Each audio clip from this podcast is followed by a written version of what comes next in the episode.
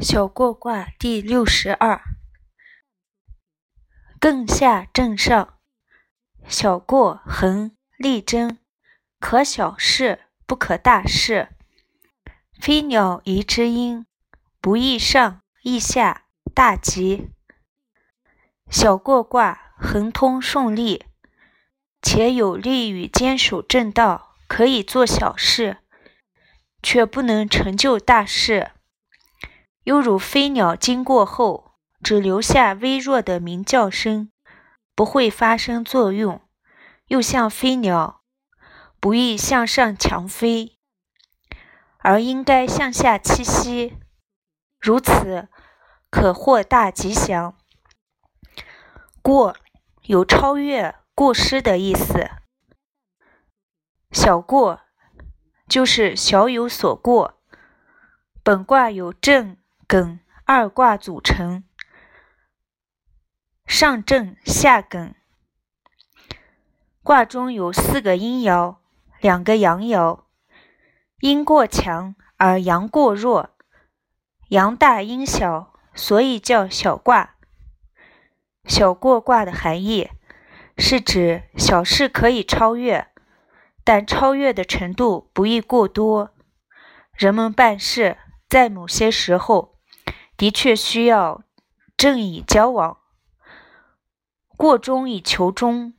小过卦的卦辞则显示，小过是有条件的：一是易下不易上，要求顺应人情事理，不可以自以为是；二是易小不易大，只适用于日常生活，不能用于国家大事。从卦形来看，这一卦阴爻过渡，本身有恒通的含义，但前提是必须坚守正道。全卦有鸟的形象，中间的两个阳爻是鸟身，上下的阴爻是翅膀，与鸟飞的形象相似。鸟飞过。只留下微弱的叫声，不会发生作用。鸟不易往上飞，要往下飞，才能找到栖息的地方。也就是说，在小有过度的时刻，不可以好高骛远，应当实意，才会大吉大利。彖曰：小过，小者过而恒也，可以力争。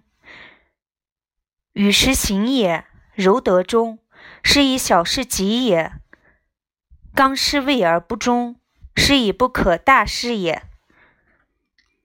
有飞鸟过之象也，飞鸟宜之音，不亦上，亦下，大吉，上逆而下顺也。彖传说小过，就是说在做小事的过程中有所过分，可致恒通。但有所过分，必先立于坚守正道，行动要适应适当的时机。阴柔居于中位，因而做小事可得吉祥。阳刚失去正位，而又不能坚守中道，所以不能成就大事。这一卦又有飞鸟的形象，飞鸟经过只留下微弱的鸣声，不起什么作用。鸟飞不易向上强飞，因而向下栖息，如此可获大吉祥。是说涉足天下大事，就会违背天道，安分守己，埋头去干一些寻常小事，则会平安顺达。柔德中，指六五六二。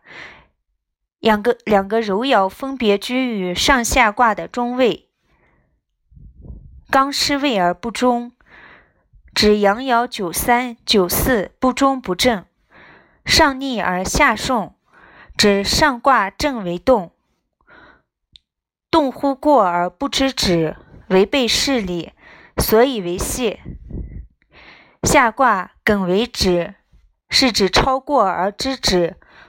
复合事理，所以为顺。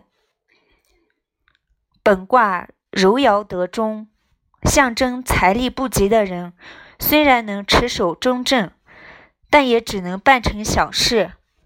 刚位刚爻失位不中，则象征财力强的人没有得到适当的位置，又不能坚守正道，所以也办不了大事。周易折中案，任大事贵刚，取其刚毅。可以以大头兼也，处小事贵柔，取其畏惧，未能精请细细小也。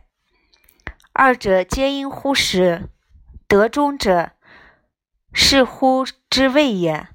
此卦柔得中，刚失位而不中，则有行小事事时，而行大事则非时之象。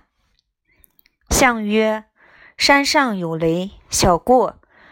君子以行过乎公，丧过乎危，用途乎险。象传说：小过卦的上卦为震为雷，下卦为艮为山，为山上有雷之象。山上有雷，雷声超过了平地雷鸣，有小有过度的象征，因而卦名为小过。君子当效法其中的精神，使行止略过于恭敬，遇丧事的时候过于哀痛，日常用度过于节俭。行止略过于恭豁，足以警戒骄傲；遇丧事时过于哀痛，足以警戒人心的轻浮饶薄。日常用度过于节俭，足可以戒除奢靡之风。所以稍有过分的作风，其用意在于教化世人，矫正时代风尚。初六，飞鸟以凶。初六，飞鸟强行高飞，会有凶险。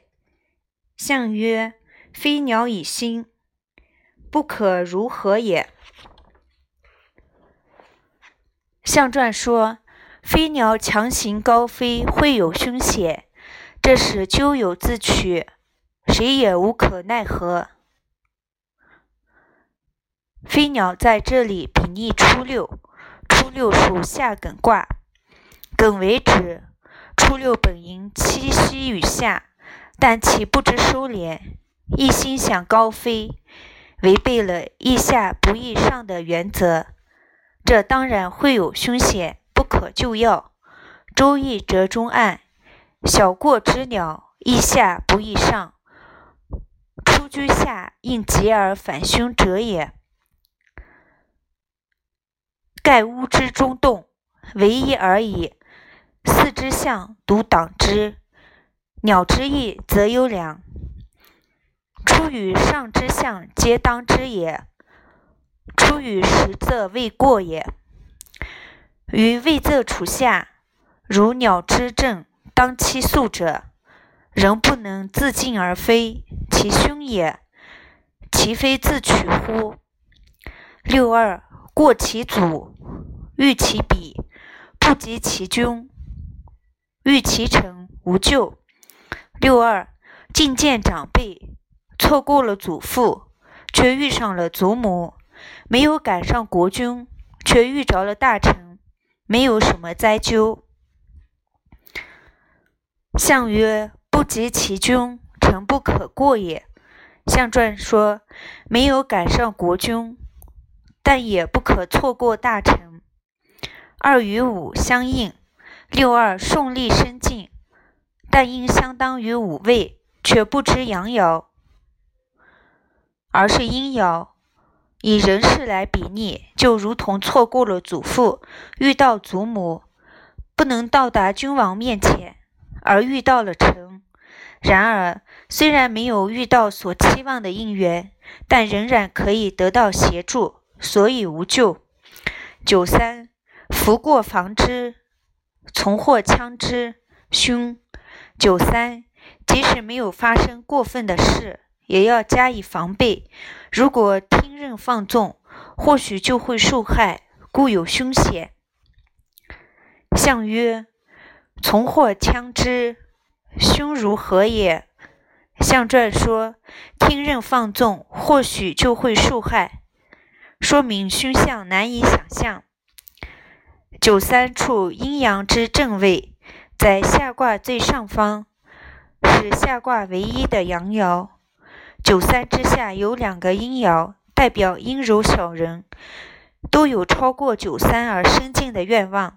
所以，九三需在阴柔小人没有做出过分的事情之前加以防备。如果放纵，就有可能被杀害。所以形势十分凶险。陈毅说。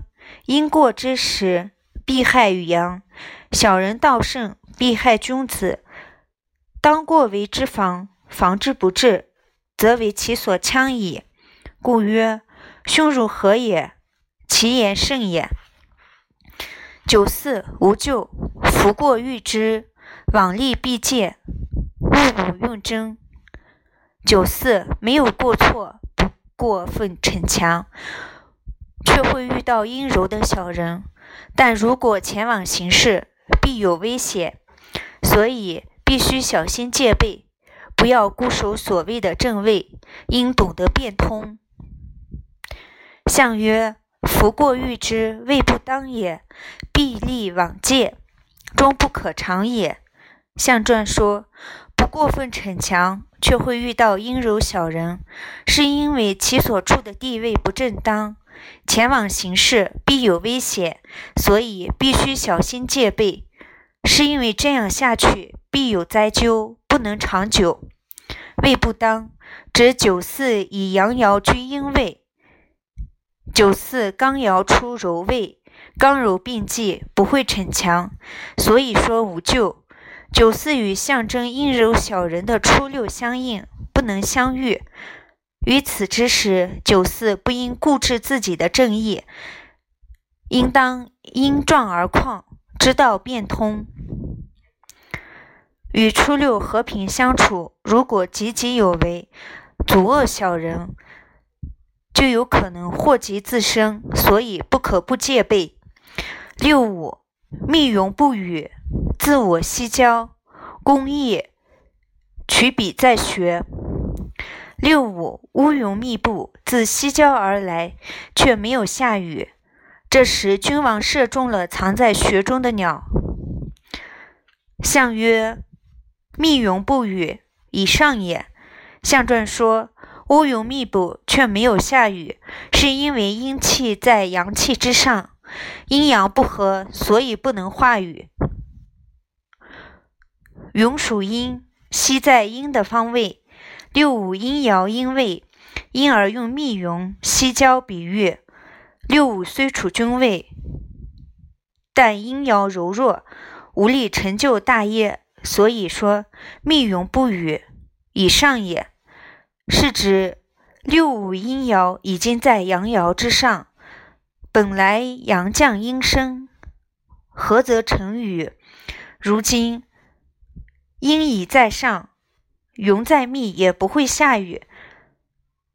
当此之时，君王射中了藏在穴中的鸟，象征着六五将与之相应的六二召唤来辅佐自己。不过，两个阴爻在一起也不足以成就大事。上六，福欲之过，飞鸟离之凶，是谓灾生。上六，不加以制止。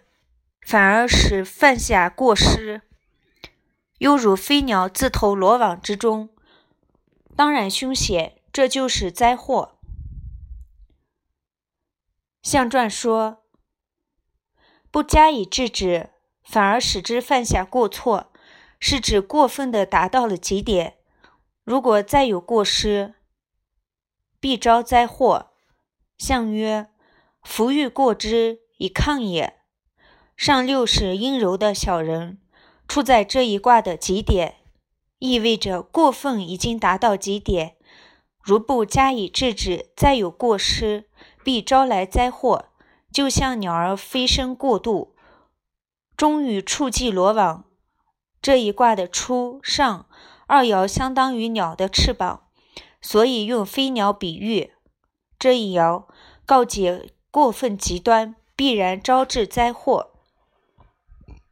季吉卦第六十三，离下坎上，季吉很小，力争初吉中乱。季吉卦小事可以亨通，坚守正道是有利的。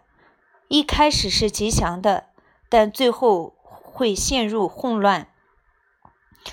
季吉用以渡过江河来比喻一切的成功。正贤说。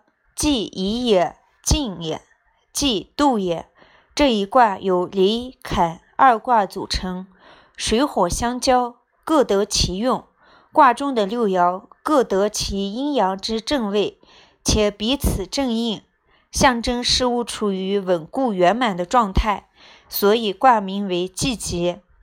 不过阴阳错综复杂，才能有变化而生生不息。这一卦阴阳各正其位，则失于过度的僵化，缺乏活力和应变的能力，所以不可能再有大的作为。只有小事可以亨通，只有坚守正道，继续奋发进取，才会有利。季吉卦告诉我们这样一个道理：安定里面往往会酝酿着动荡，吉祥背后往往会有凶险。宇宙间一切美美满的事物状态之中，往往藏着危机。这一卦就可以看出《易经》的意味深长。彖曰：既吉恒，小者恒也；力争，刚柔正二未当也。初吉，柔得中也；中直则乱，其道穷也。象传说既吉卦恒通，是说事情既已完成。小事可以恒通，不可能再有大的作为。坚守正道有力，是因为卦中的阳刚与阴柔都得其正，各居正位。一开始是吉祥，是因为阴柔者处于中正，最终终止不前，必将导致混乱，是因为施工既成，物极必反，将优于保守和代谢的趋势而向群控。侯果说：“刚得正，柔得中，故初吉也。正有中吉，既有起之，则止穷乱，故曰：中止则乱，其道穷也。”象曰：“水在火上，既急。君子以思患而预防之。”象传说：“既吉卦的上卦为坎为水。”下卦为离为火，有水在火上之象，比喻用火煮食物，食物已经熟了，象征着事情已经成功，因而卦名为季吉。君子当领会其中的精神，在事情做完之后，要考虑将来可能得到出现的祸患，并采取措施加以防范。荀爽说：“六爻既正，必当复乱。”故君子象之，思患而预防之，志不忘乱也。初九，夜其龙，如其尾，无咎。初九，小心驾驭马车，拖着笼子前进，如同动物过河时尾巴沾湿了，却没有任何灾咎。象曰：夜骑龙，亦无咎也。象传说。小心地驾驭马车，拖着笼子前进。按照常理来说，不应该有灾咎。